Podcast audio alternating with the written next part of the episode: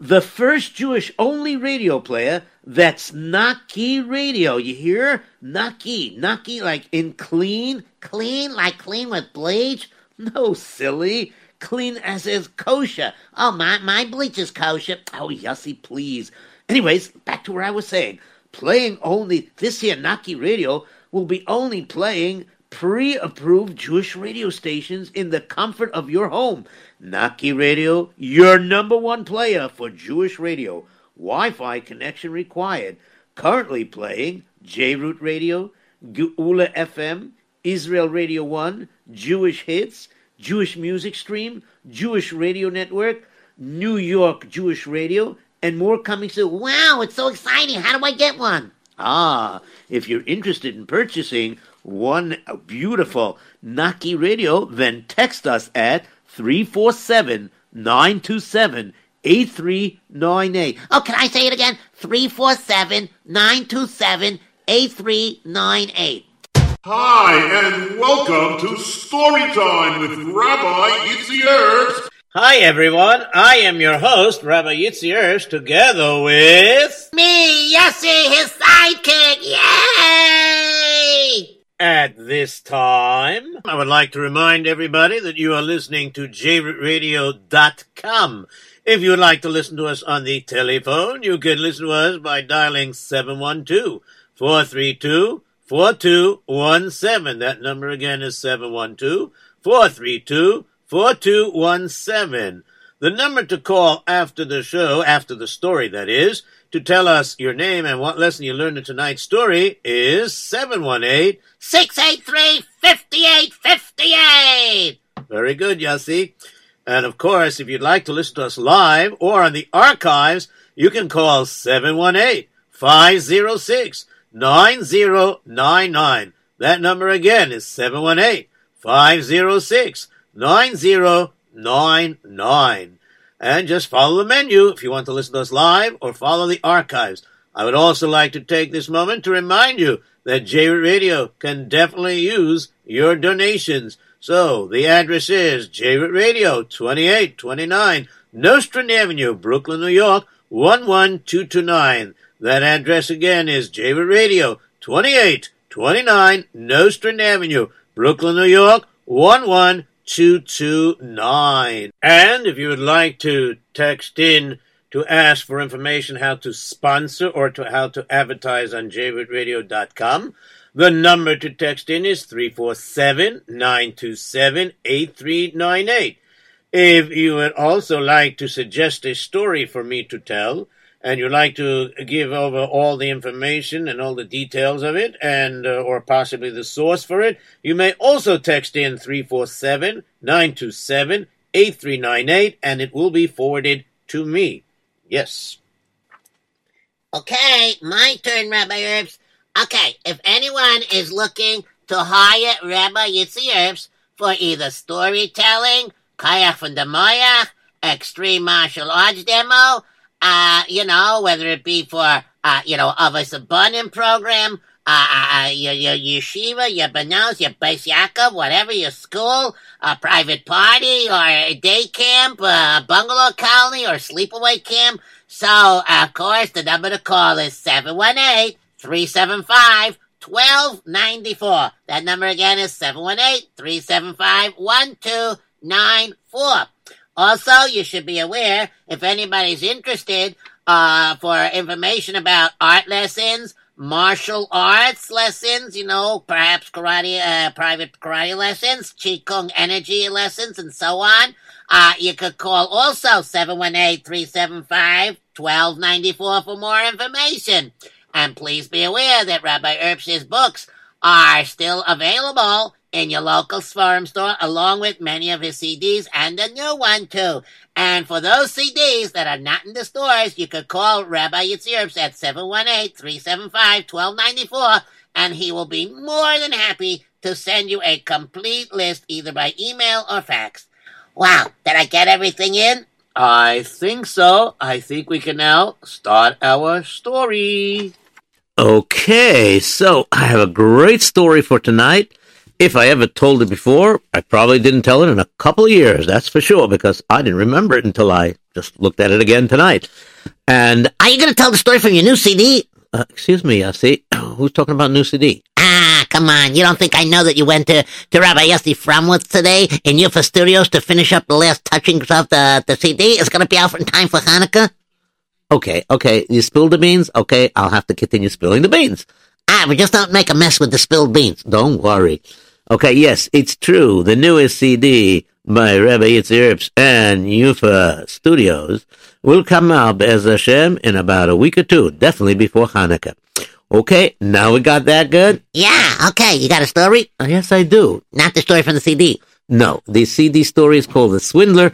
Be on the lookout for it. It'll be out another week or two. Okay, meanwhile, here we go. The name of tonight's story is The name of tonight's story is A Gift with Dignity. A Gift with the... Y- Yossi, what are you doing? I, I'm, I'm just repeating you. But it's not necessary. We don't need an echo. Oh, okay. Do you have an echo in the story? No, we don't need an echo in the story. Oh, okay. So here we go. A gift with dignity. Many, many years ago, like about a hundred. Yossi, are you telling the story? I, I like to, could I? Well, it's not the month of uh, Adar, but, uh, you know, if you really want to, I do, I do, I do. okay, take it away. And what should I take away? Uh, Tell the story. Oh, tell the story. Okay, so over about a hundred and fifty some odd years ago, there was this person whose name was Rabbi Yeruchim. I don't know his last name because Rabbi Herbst didn't give me his last name. Rabbi Herbst, how come he doesn't have a last name? Uh, because I don't know the last name. Some people over 150 years ago, um, you know, when they told stories about them and things like that, they didn't put their last names. Oh, so uh, where do you live? Well, he lived in a shtetl. Uh, doesn't say the name of the shtetl either. Oh my goodness, no wonder why you're letting me tell the story, because I have to find out the facts myself. No, well, um, you know, you're a smart guy. You can figure it out. oh yeah, I can figure it out. So let me see. There was this big Talmud Chacham by the name of Rabbi Yeruchim, That's right. and he loved to learn Torah, That's right. and we don't know his last name. That's right. And he had a wife, Uh, yes, he did. and his wife's name was Leah. oh Leah. Okay, so uh, Rabbi Yeruchim and Leah were married. What's Leah's last name? Uh, Mrs. Yeruchim. Okay, okay, okay. You got me there. Okay. So anyhow, uh, this story happened like 150 years ago, and they lived in a shtetl. That's right. And um, this shtetl, you know, like uh, he had a job. Nope. Uh, his wife had a job. Mm, yes. Oh, okay. So we're getting somewhere. What's the name of shtetl? You're not gonna fool me. I didn't tell you the name because I don't know the name. So what are you gonna call it? A shtetl? Yeah, we can call it a shtetl that's not too far from Lemberg, because that I know for sure. Oh, how do you know that? Because in the story it said it wasn't so far from Lemberg. How do you know that? Well, when you tell the story, you'll know. But how do I know the parts of the story? Well, you just, um, you know, you know. Oh, okay. I know. Because whatever you know, I know. And then I know that you know that I know whatever you know is what I know that you know that I know. Uh, right. Okay. So go ahead, tell the story. Okay, so what happened was like this. Rabbi Yeruchim, before he got married, he was a big Talmud Chacham. And when I say big, I don't mean he's like six foot five or something like that. I mean he was just a very smart man, loved to learn Torah. And then when Leah's parents, you know, heard about Yeruchim and they wanted to make the shidduch, so they thought of it, it was a great shidduch, but Leah's parents, uh, were not so rich people, you know, and, and they couldn't afford to support him. But at the same time, they saw that Leah wanted to be married to somebody with big midos and, and, and big heart and everything and, and a big Talmud Chacham, you know, because being a Talmud Chacham alone is not enough. Oh, I know. Uh, uh, you have to have derech eretz. yeah, see, are you talking about yourself? Oh, yeah, yeah, yeah. You have to have derech eretz, and you have to be a Baal Midos, Tovos, and, you know, the reason why you learn Torah is so you should know how to do all the mitzvahs so much better. And then when you understand the mitzvah, you know, it's like, for example, uh, some people don't like cauliflower. Like me? I, don't know. Do you like cauliflower? we'll not talk about it on the radio. Okay, go ahead. Well, anyway, so some people, you know, once they know that it's healthy, they'll eat it because they know it's good for you. Okay? And then when somebody knows the food is bad for them, they won't eat it. Uh huh.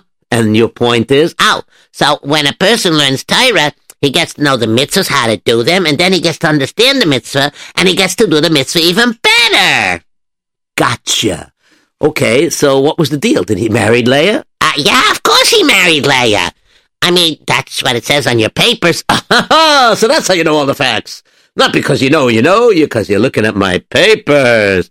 Yeah, but uh, you know, it's very hard to read your papers. Why? Because you keep putting your hand on top of the paper. Oh, that could be a possibly. What about my shorthand?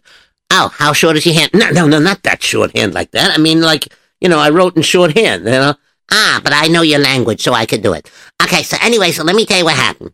So, uh, Leah, uh, had a shadchan speak to uh, and Yerucham agreed to the shidduch because Leah said that he could learn for his whole life if he wants, and she is going to make the parnasa to support the family. And guess what? What? That's exactly what happened. Really? Yeah, I'm telling you, I'm telling you. So listen, listen what happened. So, um, Leah, she went out to do parnasa. What kind of parnasa did she do? You know, Rabbi Erf, you're starting to sound like me. Oh, sorry. Go ahead. So what kind of parnasa did, did she do? Oh, so what she did was, uh, you know what, Leah, are you there? Did you wake up yet? Yes, I woke up. Uh, uh, uh, uh, good, good, Leah. Could you tell what you do? Sure, I'll go right ahead and do my part in the story. Ah, Baruch Hashem, what a lovely morning.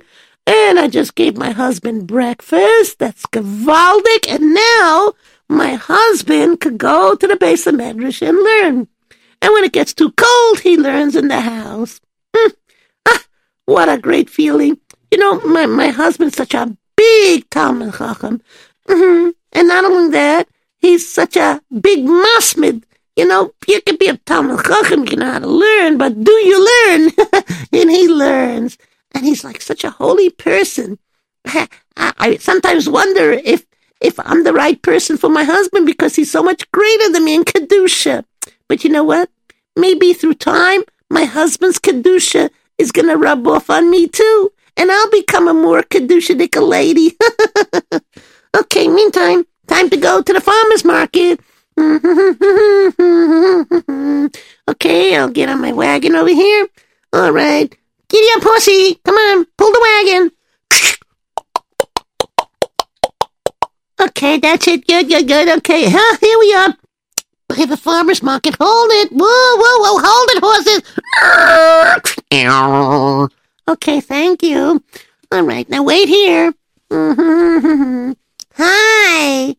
I would like to buy that wonderful chicken over there. How much is that chicken? The chicken. The chicken.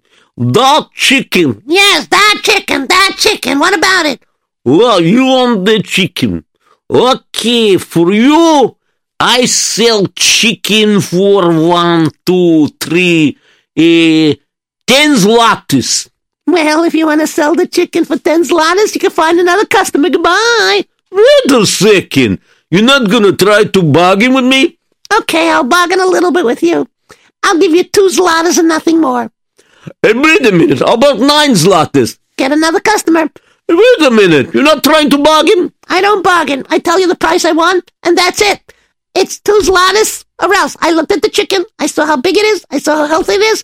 And it's worth only two zlotys to me. You want it or not? I'll go somewhere else. Goodbye. Hey, wait a minute. How about uh, six zlotys? Uh, goodbye. Uh, five zlotys? Hey, goodbye. Uh, three zlotys? Goodbye. Two zlotys? Hello. Oh, nice to meet you. Two zlotys for the chicken gewaldig. it's good. It's a live one and it looks good. And I'll just tie it to my wagon over here. Okay. And we'll sell it to the sheikhet. and he'll sell it to the butcher. Alrighty, now let's see if I can find a dozen eggs, two dozen eggs, three dozen eggs. Hmm, how many eggs can I find? Hmm. Ah! Somebody's selling eggs out here. Get your eggs here. Eggs here. Fresh eggs. Freshly laid eggs. It was laid this morning. Fresh eggs. Fresh eggs. Get your fresh eggs here. Step up, step up. Excuse me, I'd like to buy a dozen eggs. All right, there you go. Uh, my price for a dozen eggs, one slaughter for a dozen eggs. Okay, here you go. Hmm, so he sells it for a zloty. Hmm, let's see what can I bargain.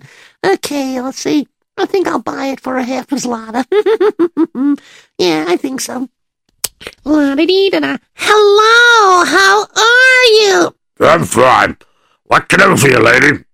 Well, you said you were selling eggs. I certainly am. Well, I'll tell you what.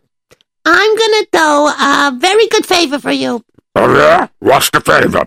Well, I'm gonna buy five dozen eggs from you, but you have to give it to me for half a zloty each, okay? So that means two and a half zlotys for five dozen eggs, okay? What? Uh, wait a minute. Five, uh, four, uh, two, two, two, two dozen is, is, is two, uh, a slaughter. Uh, a four dozen is two slaughters, and a half a dozen, uh, another five. Uh, okay, two and a half. do- Wait a minute. I sell this for uh, uh, uh, one slaughter each dozen, you want to give me a half? Then I won't make much of a profit. All right, no problem. So you don't make much of a profit, and uh, you can stay here all day, and I'll go somewhere else. Goodbye. Wait a minute! How about, um, three quarters of a slaughter? Goodbye. Uh, how about, um, um, um, uh, 80% of a slaughter? Goodbye. All right, right, 60. Goodbye. Okay, half a slaughter. Hello.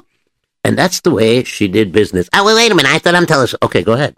And that's the way she did business.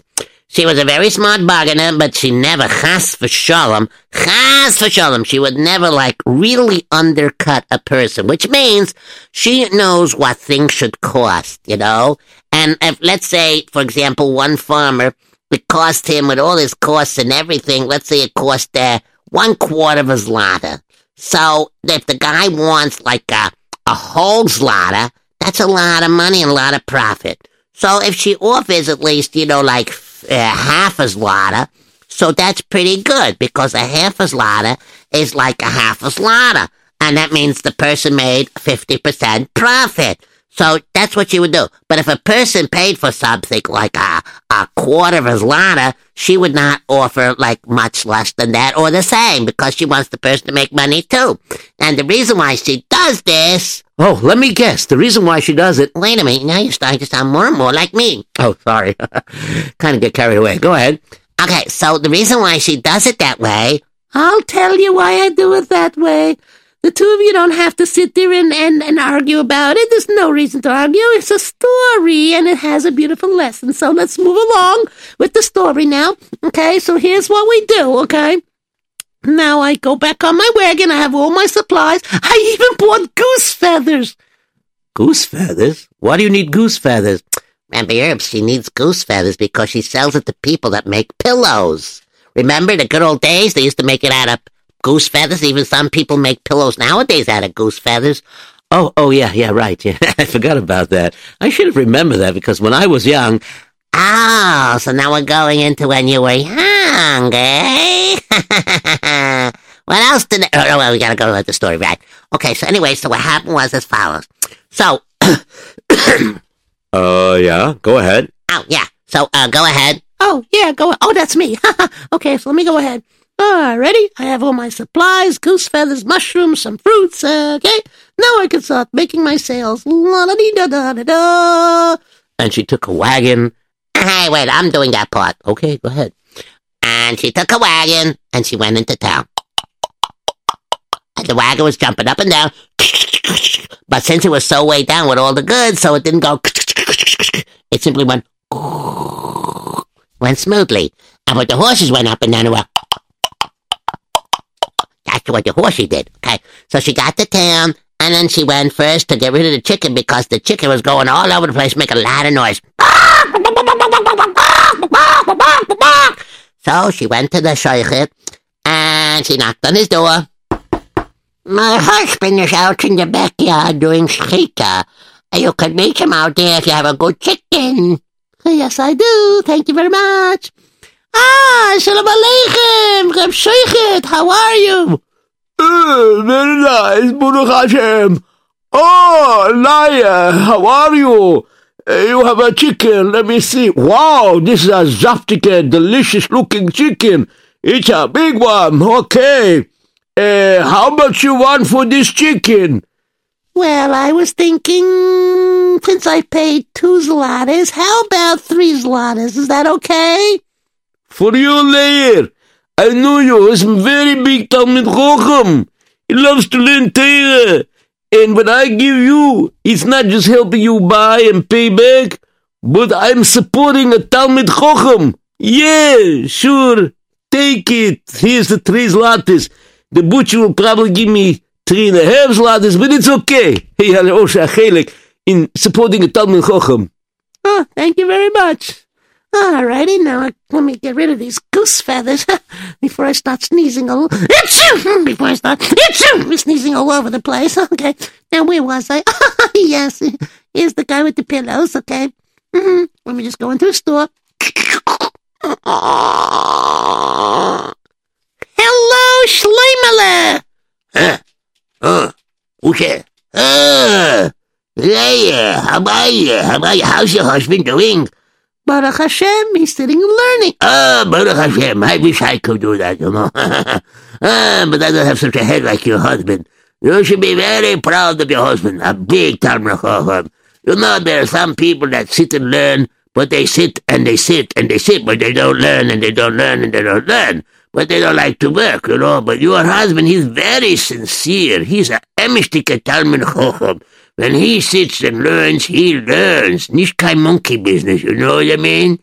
Oh, yes, I know. Thank you, thank you, thank you. Anyways, uh, I have a couple of orders to make some goose feather pillows. Did you have any marshal in getting some goose feathers for me? Yes, as a matter of fact, I do. I have this whole sickle, this whole sack of goose feathers. How much will you give me? Uh, look at this. It looks like a big bag. Okay. Well, goose feathers are pretty cheap. Uh, I would say I give you um, one zlata. Fine, two zlotys and it's all yours. Yeah, you know what? You drive a hard bargain, but you know what? I don't mind giving you two zlotys because when I give you two zlotys, I'm supporting a big Talmud Chochem.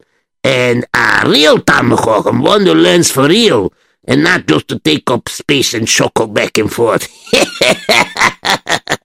okay, the two zlotys. I uh, could make a good couple of pillows and make back my money in no time. Okay, sei gesund. Goodbye. And so, and so, and it's me. Well, you know, Yossi, when you're telling a story on the radio, people don't see your facial expression. Okay? Unless they see some video streaming, I don't know. But meanwhile, you know, you gotta keep it flowing. No space in between. Okay, okay, I got the picture. Anyways, so this is the way she did business every single day. That's what she did. Now, of course, she wasn't a millionaire. She was a great bargainer, and she did it with great joy. And of course, she was very careful to make sure the person really, really agreed to give the price because, you know, if somebody needs something desperately and you charge a very high price, much more than necessary, and you make much more profit than necessary, and you know this guy's gonna buy it no matter what because he needs it, and you kind of sell it, you know, there's uh, machloikus whether it's called geneivah or not, because you know, you know the guy needs it for sure, and you're ripping him off by charging so much. But Leah never did that. She charged fair prices. She just wanted to make back the money that she paid for things and a little bit more to support her family. And of course, all the extras. That means, you know, she bought food, clothing for her family and everything. But, But what? oh, well, but what is, um, um, um, well, come on, gotta be a little faster. Okay, so uh, what she did was, um, she knew that in the winters, the winters are very fierce, very cold, and you know she can't go selling things, and the farmer market is closed in the winter, so she has to store money like a squirrel stores squirrel nuts. So uh, she stored some money, and then you know she saved it for. You know, like people say, "Oh, what are you doing?" I'm saving it for a rainy day. Well, she saved it for a snowy day, like that. Uh, oh, well, tomorrow might be a snowy day, you never know. But anyways, go ahead. Ah, yeah. So, anyways, Uh, this is the way it went, the routine. Now, when the winter came, she couldn't go into the marketplace, and she couldn't sell things, she couldn't buy things, so she used the money that she stored up. One year, it was a very bad winter. Really? How bad was it? Well, for one thing, the winds were blowing.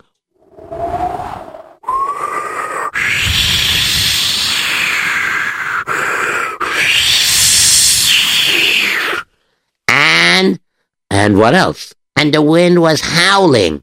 Oh, howling. I can do that. No,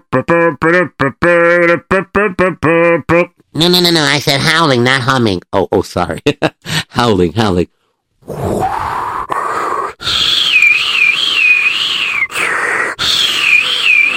Yeah, that's it. That, that was pretty good. Okay. Anyways, and then there was like a lot of thunderstorms. And then there was a lot of rain. And then there was a lot of mud. And of course, when there's a lot of mud, the horses and wagons get stuck. The horses walk into the mud and it sounds like. And then when they, uh, you know, sometimes if it's a deep part of the mud, the wheel gets stuck. And it's very hard to get the wagon out. And you hear people say, push, pull, push, pull, push, push, pull, pull. And of course, eventually they got the wagon out.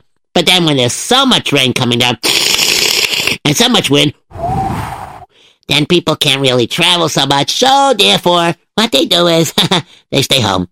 And of course, that means that nobody buys things or sells things during that time. So you have to live off whatever you have from before. Aha! So that means she lived off of That's right. She lived off of the uh, money that she saved, you know, the extra money. Aha! Okay, and this winter, Oh, besides the winds blowing, besides the thunder. and I'm sure there was lightning. Uh, yeah, yeah, but how do I show it on the radio? well, you just make the sound. But lightning is quiet. Yeah, but it critzles, you know, because it's electric static, you know what I mean? Yeah, that was pretty good. Okay, and what happened next? Oh, well, what happened next was then comes, of course, after rainy season starts snowy season, right? So, of course, you know, out in Europe in those days, there was a lot of snow. More than sometimes in New York. Actually, in the good old days, there used to be a lot of snow in East New York. I remember when I grew up in East New When you grew up in East New York? Okay, so when you grew up in East New York, there was a lot of snow, right? They- Didn't you once tell me that there was snow that went so high it was over your head? Uh, yes, that's true. That is true. In East New York, as a kid growing up, I remember snowdrifts over six feet high. Wow! And how tall were you then? well, I was a little kid, uh, five, six years old when I saw those things. Uh, maybe ten the most. And I mean, uh, I, I don't know. Maybe I was three and a half to four feet. I don't know. Ah, you don't know. You don't remember? Well, that was a long time ago. How many? No, no, don't try that one on me. Okay, go ahead with the story. Oh, oh, back to the story, right? Okay, so where were we? You were in the middle of the story. Ah, you have to El Cheshbon. How do you do that, Rabbi Herbst? That, you know, you can go off the tantrum and still come back to the story. Uh, it's a gift from Hashem. Oh, huh. Do I have that gift too? I hope so. Okay, so anyway, so what happened was is, it was snowing. And windy. And it was so much snow, so much wind, and nobody went out. No marketplace. Nothing. There was nothing to buy. It was really tough out there. But really, really tough. And of course, she had no choice. When the snow stopped, she trudged in the snow, took the extra money she had, and she walked through the snow, and she went to the local general store, and she would say, Herr Schiller, I come here for a couple of loaves of bread. You have some bread, you have some butter. Do I have some bread? Do I have some butter? Of course I do. Uh, yes, these days, you know, I just put a tub of butter outside in the snow, and it stays fresh much longer. and the bread is fresh. Baruch Hashem, the bread is baked here in town. All right, how much do you need? And And of course, she bought what she needed, and she she bought whatever she had to have, you know, and everything. And she did that, you know, when she um, I mean, she paid for it, of course, and everything was going fine. But it didn't look like the snow was ending. Just as when you thought the snow was ending, and it was getting a little warmer, and the snow melted, and the mud was horrendous, and you thought it would eventually dry up, and then you would hear thunder again, and of course the crystling of the lightning, and of course, the howling and blowing of the wind and everything, and the pouring rain, and of course, snow. Right, that's right, snow. And of course, this was like one winter that it didn't look like it was going to end.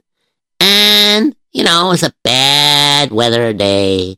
And so, uh, Leah didn't go outside yet to buy food. And when a little kinderlach, uh, came over and said, Mommy, Mommy, I'm hungry. I don't have anything to eat in a long time, Mommy. Could I have something to eat, please? I'm starving. Sure, Shafala. Let me see if I still have some bread left over. One second, let me take a look. Uh, let me see if I have any bread, bread, bread, bread. Oh, yeah, yeah, I don't have any bread. Uh, let's see if I have any vegetables. Nope, no vegetables. Uh, let me see if I have any soup left. Nope, no soup. Uh, let's see if I have anything left. Uh, I have absolutely nothing left. Mommy, Mommy, What is it, Shafala? how do I eat nothing? Does nothing have a flavor? I mean, how could you eat nothing? Does it taste good? Use your imagination. Pretend it's the mun, and it could taste whatever you like.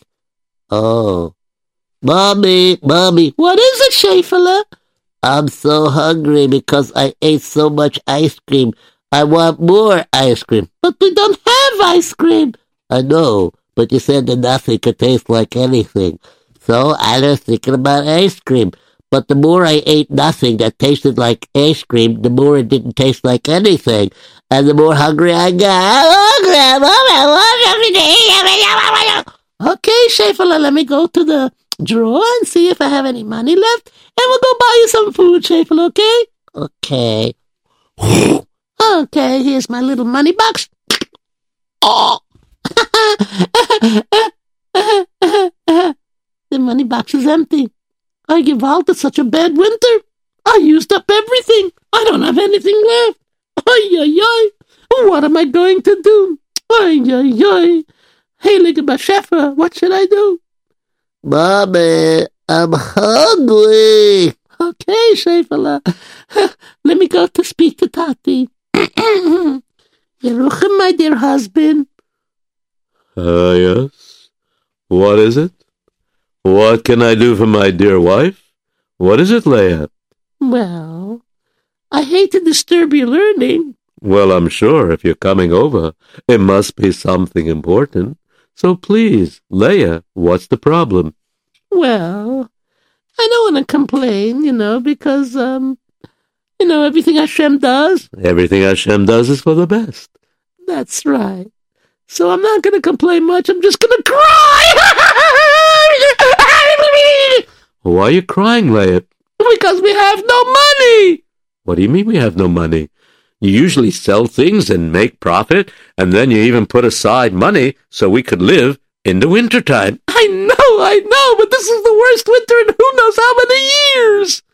And therefore, And therefore, and therefore, we used up all the extra money. oh yeah.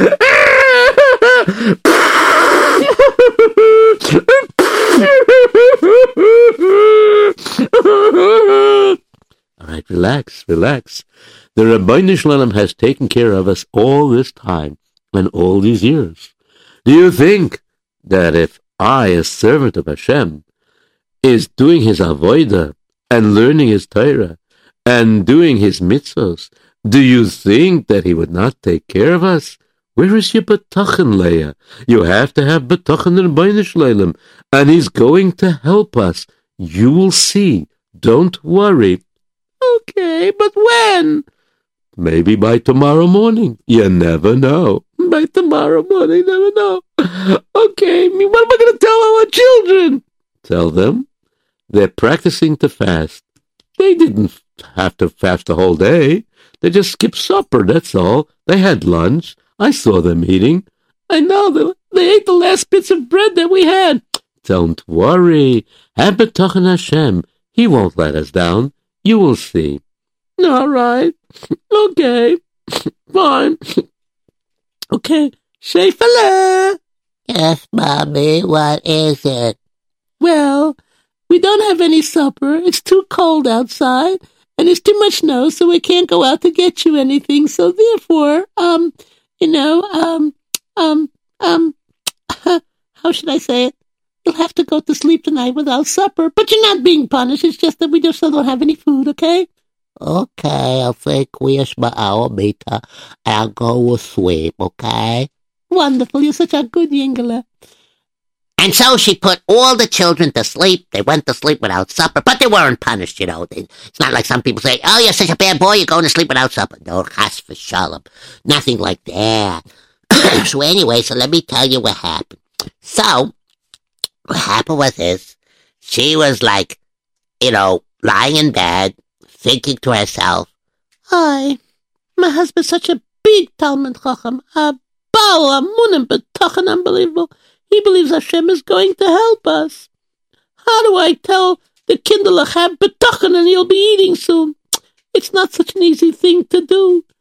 Ordinary people can't do that, but my husband's very chashiv. So if he says it's going to happen, stop, it's going to happen. I'll just have to be patient. Maybe I'll just rest a little bit. And so? And so, anyway I have to jump in right away. Okay, and so she went to sleep, but not really sleeping. She like was lying down, and she was um, how would I say it? She was um um um, um she was uh, she was resting. Yeah, that's the word I was looking for. She was resting. She like closed her eyes. I don't know, but she didn't fall into a deep sleep. Meanwhile, her husband Yeruchim was starting to feel the need to stretch. Oh, my feet are cramping up over here a little bit. Let me stretch. Oi, oi. I've been sitting in this house the whole day. You know, when I learn in the Beis HaMedrash, I can walk up and down the aisles, walk around the Beis HaMedrash, stretch my feet a bit as I'm learning. But here, we live in a small house. And I can't do that. My feet are killing me. I think maybe I should go outside and take a walk. Ah, it's very cold, very slushy. Ah, you know what? Very slushy. I'm looking out the window and I see the snow started to melt because of the rain and the mud to get, oh, it's very muddy and slushy. It's a mixture of snow and mud outside. No, no, I'll just put on my boots and my other boot. And I'll put on my winter coat, button it up, put on my uh, muffins and my earmuffs, and all right, let me go out the door. And let me take a walk. And of course, And of course, he was like walking in the mud. And what happened was this, he was walking in the mud and he was thinking Torah as he was walking. And he looked up at the moon and said, oh, the moon. you have to talk like he is. Oh yeah. So he looked up at the moon, Yeruchim, Ah, yes, yes, yes, yes, yes. Ah, what a beautiful moon. A shiny Lavana, a beautiful Lavana. It's like making all the ground shine. Wow. Speaking about shine, what is that thing in the mud over there shining a little bit? Let me see what it is. Let me go down and bend down. Let me pick it up. And wow, it feels hard. Oh, there's a puddle of water over here. Let me just put it in. Wash it off. Oh my goodness. Oh my goodness. I can't believe it. It's a silver coin. Hashem answered our tefillos. I knew it. He wouldn't let us down. We have this silver coin. It's gewaldig. A silver coin. Wow. It should be able to support my family for at least a week. Wait a minute. Wait a minute. This is not right. Yes, it's true it's a silver coin, but it's like being thrown into my face. Here I am, trying to keep Hashem's Torah Lishma, and I'm trying to keep mitzvahs and ma'asim toivim to do, and I'm learning to understand Torah more and more, and I want to continue. So that's why I'm not working. But my wife works, but she can't work in such a bad winter, and so in order to support me, Hashem just like takes the silver coin, throws it in the mud, and gives this to me. This is not dignified. I'm afraid that I think I have the right to ask from Ribono Shel Olam that I should be given a parnasa in dignity, not in like a disgrace. Huh. You know what? I do have the silver coin. Can't be totally unthankful to Hashem, chas v'shalom. So you know what I'll do? I'm going to now designate, I'm making this coin hekdesh, I'm giving it to tzedakah tomorrow morning. And so he walked back inside his hut. And then he went down, he sat down to learn again, and he put the coin in front over there. So this way he'll remember to take it in the morning. At that moment, his wife woke up from her rest. Ah, I just woke up from my rest. Ah, lumba lumba mm. ah, let me just walk around a little bit in our small little house and wow! I can't believe it! The Ribono Shel Olam did help us! You're right, Yeruchim! Hashem didn't forsake us! Wow! Where did you get that silver coin? Uh, uh, uh, uh, one minute, one minute, one minute. Don't get your eyes all huffy and puffy about it. Um, we can't use the coin. It's not ours. What do you mean it's not ours? Whose coin is it? Um, it's tzedakah. Tzedakah? What do you mean? We need tzedakah. Well, you see, um, I found the coin in the mud. What's the difference? It's a silver coin. It'll still buy us bread and everything. Yes. But I figured if we show Amuna and Betochen to Ribono Shel Olam, I think we deserve that we should receive a reward or panasa in a dignified manner. Not like it's this. What do you mean? Well, imagine if it's your birthday and I bought you a present, and then before I give you the present, I take the birthday present and I throw it in the mushy garbage, and I say, Leah, here's your birthday present. Go take it out of the garbage. Ugh, that's disgusting. I know. And that's what I felt. And I feel we have to just realize that Hashem is testing uh, our level of betachin. And I think we should have enough betachin that Hashem will give us uh, enough panasa in a dignified manner. Uh, that's it. I made up my mind. So whatever you want to do, just do. And all of a sudden, And all of a sudden, at that time, there was there was like a a, a wagon driving through a big storm that started to pick up again, you know, and it was windy, it was blowing, know, the wind was going, and it was snowing, or whatever, you know, the whole works, you know, the whole nine yards. It, it was like really bad outside, and there was a wagon going with two rich men. Huh? So, Shanville, what shucks there? What do you say? It is freezing or not? Yes, it is freezing. Definitely freezing. I am frozen stiff, even my fur coat. So, um, you think we'll make it to Lemberg? We have to make it to Lemberg because you know why we have to make it to Lemberg because uh, you know we have this uh, little problem, right? Yes, yes. Uh, uh, but you know, I think we should find a place where to stay. Yeah, yeah, yeah. But traveling to the shtetl, everybody has their lights out, all the lamps are out, nobody's up. What are we gonna do? Knock on the door, get scared, and wake up and wait, wait. What is that? Do you see what I see? Yes, I see in the distance. It looks like there is one house over there that there's a light on. A lantern is on. Let's go over there and knock on the door. We're for sure not waking them up. Yeah, I think so. So, so they pulled up their wagon, right? So they pulled up their wagon, uh, uh, and and they brought the wagon all the way up to the door, uh, just before the door, because they didn't want to bring the wagon inside. And they knocked on the door, and of course, uh, he said, oh, I me. I better answer the door before they wake up my wife and children. Oh my goodness. It's freezing outside. A new storm started. Oh, you guys must be frightened. You must be frozen. Please, please, come inside. Come inside. Please, please, please. And he let them, and he let them inside, and let them inside, right, right, right. He let them inside, uh, uh, uh, um, Rabbi Herbst, you know, I, I- I'm not as quick as you, but you can't just keep jumping. All right, so go ahead and do it. Okay, so anyway, so they came inside, uh, and he sat them down near the fireplace a little bit, you know, and and of course they warmed themselves up and everything like this, and he looked at them and he said, My, my, my, my. Such beautiful fur coats like this. These two people must be very rich. No, no, but snow is snow. Bad weather is bad weather, but I can only give what I got. I'm sorry, gentlemen. Uh, you can definitely stay here, but I don't really have much to eat, and um, I don't have a place for you to sleep unless you sleep on the floor. Uh, I can give you some blankets, but that's about it. Ah, don't worry. That's fine. As long as we have a roof over our head, we're thankful to the British we don't have to be outside in the freezing cold. Food? Not a problem. We have plenty of food with us. Here, just give me a minute. I'll be back. and so he went outside to the wagon. Was I faster this time? Yes, you were.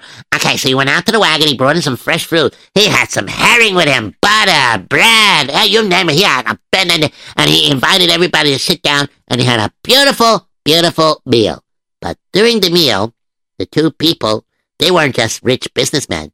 They were very big Talmidei Chachamim in their own right. I mean, they weren't as big as uh, you know Yerucham, but they were smart and they were talking Torah back and forth, forth and back. And of course, uh, Yerucham joined the conversation. He jumped in. Wow, that is a great shot. Uh, did you ever hear that Peshat, Yankel, before? Uh, no, Janville, I never heard that Peshat before. It's amazing. An amazing Peshat. I like it.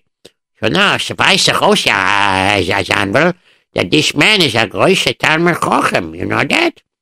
Yes, and we're pretty smart ourselves. Do you think I think what? that he would help us? What do you mean? Aren't we going to go to Lemberg? Yeah, but look at the storm outside. By the time we get to Lemberg, who knows? Uh, maybe our whole wagon will be covered in snow. We'll never get to the Rav of Lemberg. If you and I agree, he could solve the case. I'm sure he's a big enough Talmud Chacham to do so. We can make a pshara of some sort. What do you say? Uh, I guess we can ask him. Uh, and Shulik, on behalf of myself, Yankel, and my friend over here, Janville, we would like you, maybe you should uh, serve as a Rav and, and, and we be Masada uh, Din Torah between the two of us. Excuse me? I didn't tell her. I, I've never sat on a Beis Din. Um, Listen, you're a very big Talmud Chochem.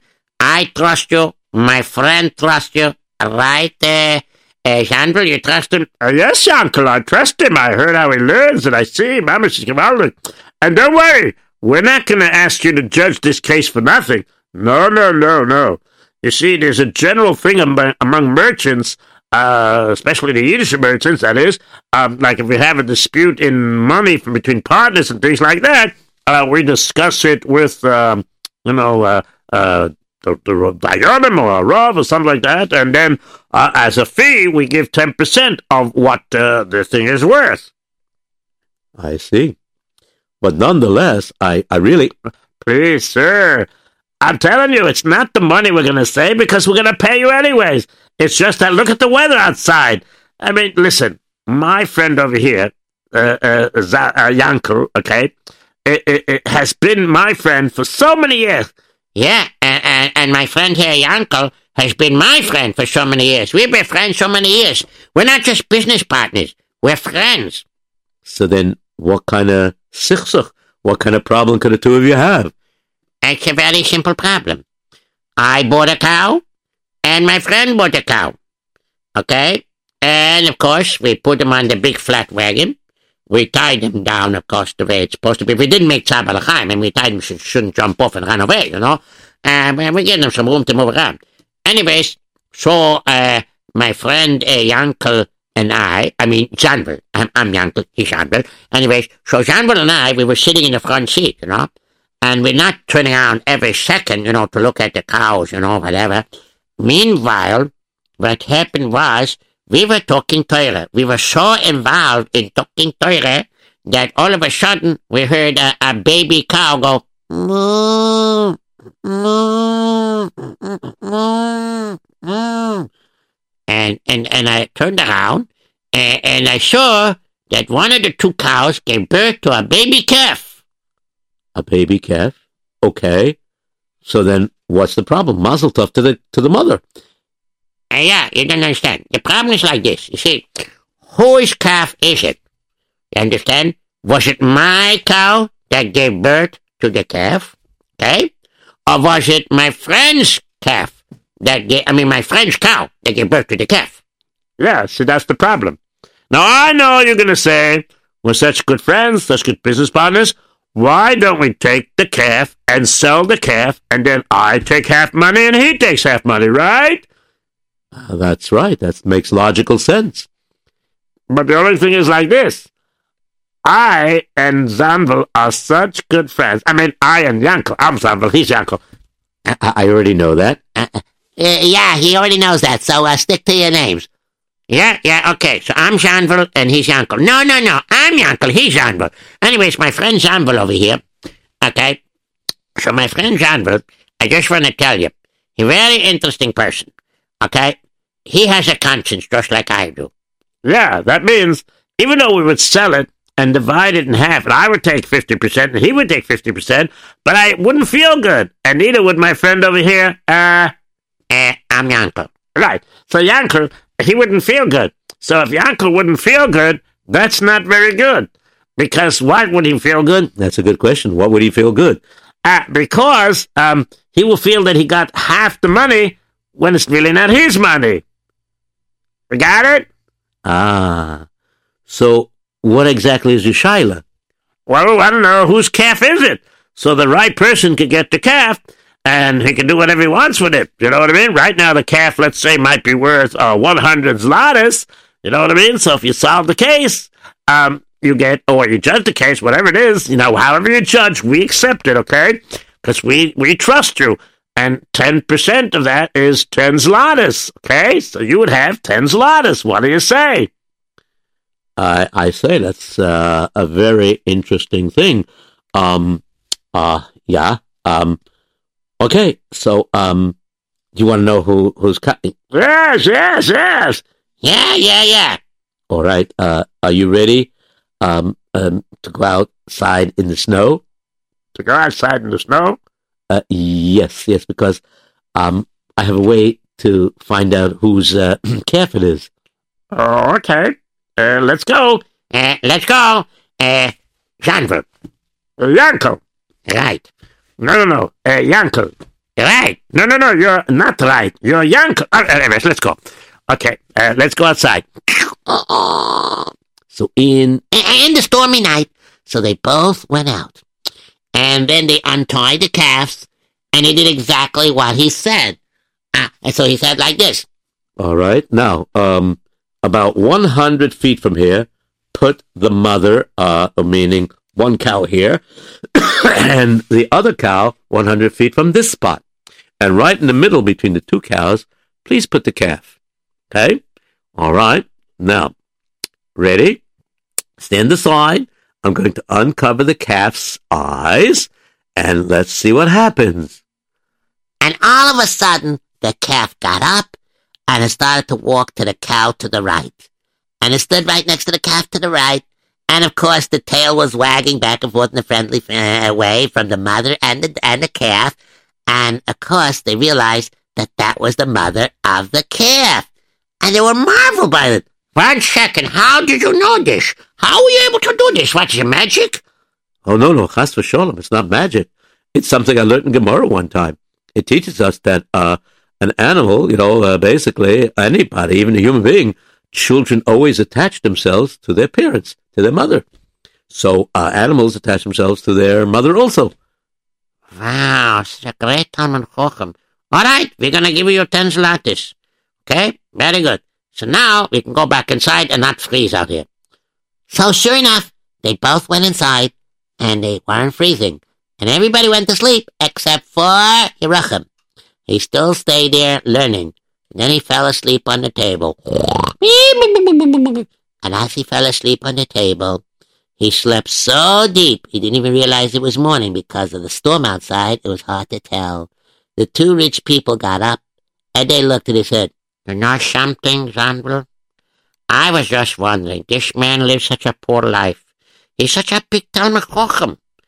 And we only gave him ten zlatis. But you know, we can't give him more because that would be interest. Yes, so what do you want to do? Ah, tell him we're giving him a present for his hospitality. That's what it is. We'll leave him, uh, maybe another hundred zlatis. What you say? I like that idea. I'm asking, him, I'll give 50, you give 50. Wonderful. And so, and so, sure enough, what they did was they left a hundred ladders over there. And when he woke up, the guests were gone, and he found a note that it was given to him as a present. And he looked up and he said, Now, Ribono Shel Olam, you gave me panasa for myself and for my family in a dignified manner. Thank you very much. and of course, and of course, he was so thankful to Hashem. And of course, Leah's B'tachin grew by leaps and bounds after that problem was solved. And of course, they were able to last through the rest of the winter. And Baruch Hashem, from that day on, they always managed to have what they need. They weren't rich because they weren't looking for that, but they always had what they needed, even in the coldest day. Wow. Did I do a good job? You did a fantastic job. Maybe the next time I'll jump in at the right time. Maybe. So let's see. Oh, yeah, yeah. Uh, uh, is it time for any, any, uh, phone calls? Okay.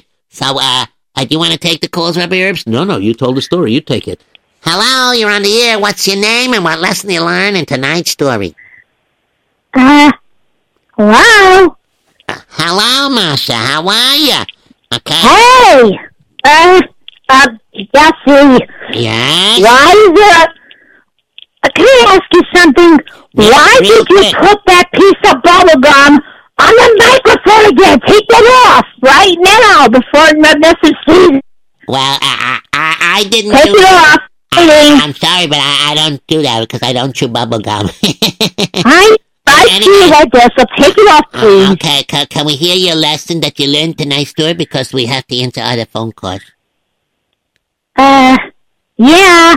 Except there's one problem. What's the problem? You messed up my paper again. Oh no. Okay, uh, I don't have any lessons. Okay, so maybe the next time, okay? So until the next time, bye bye and have a great Shabbos, okay? If I could try to. Yes, you will. Okay, bye. Maybe you won't write invisible ink. maybe. Okay, meantime, I gotta go to the next call. Thank you very much. Bye bye, Masha. Hello, you're on the air. What is your name? And what lesson do you learn in tonight's story? Hello? Are you there? Hello, hello?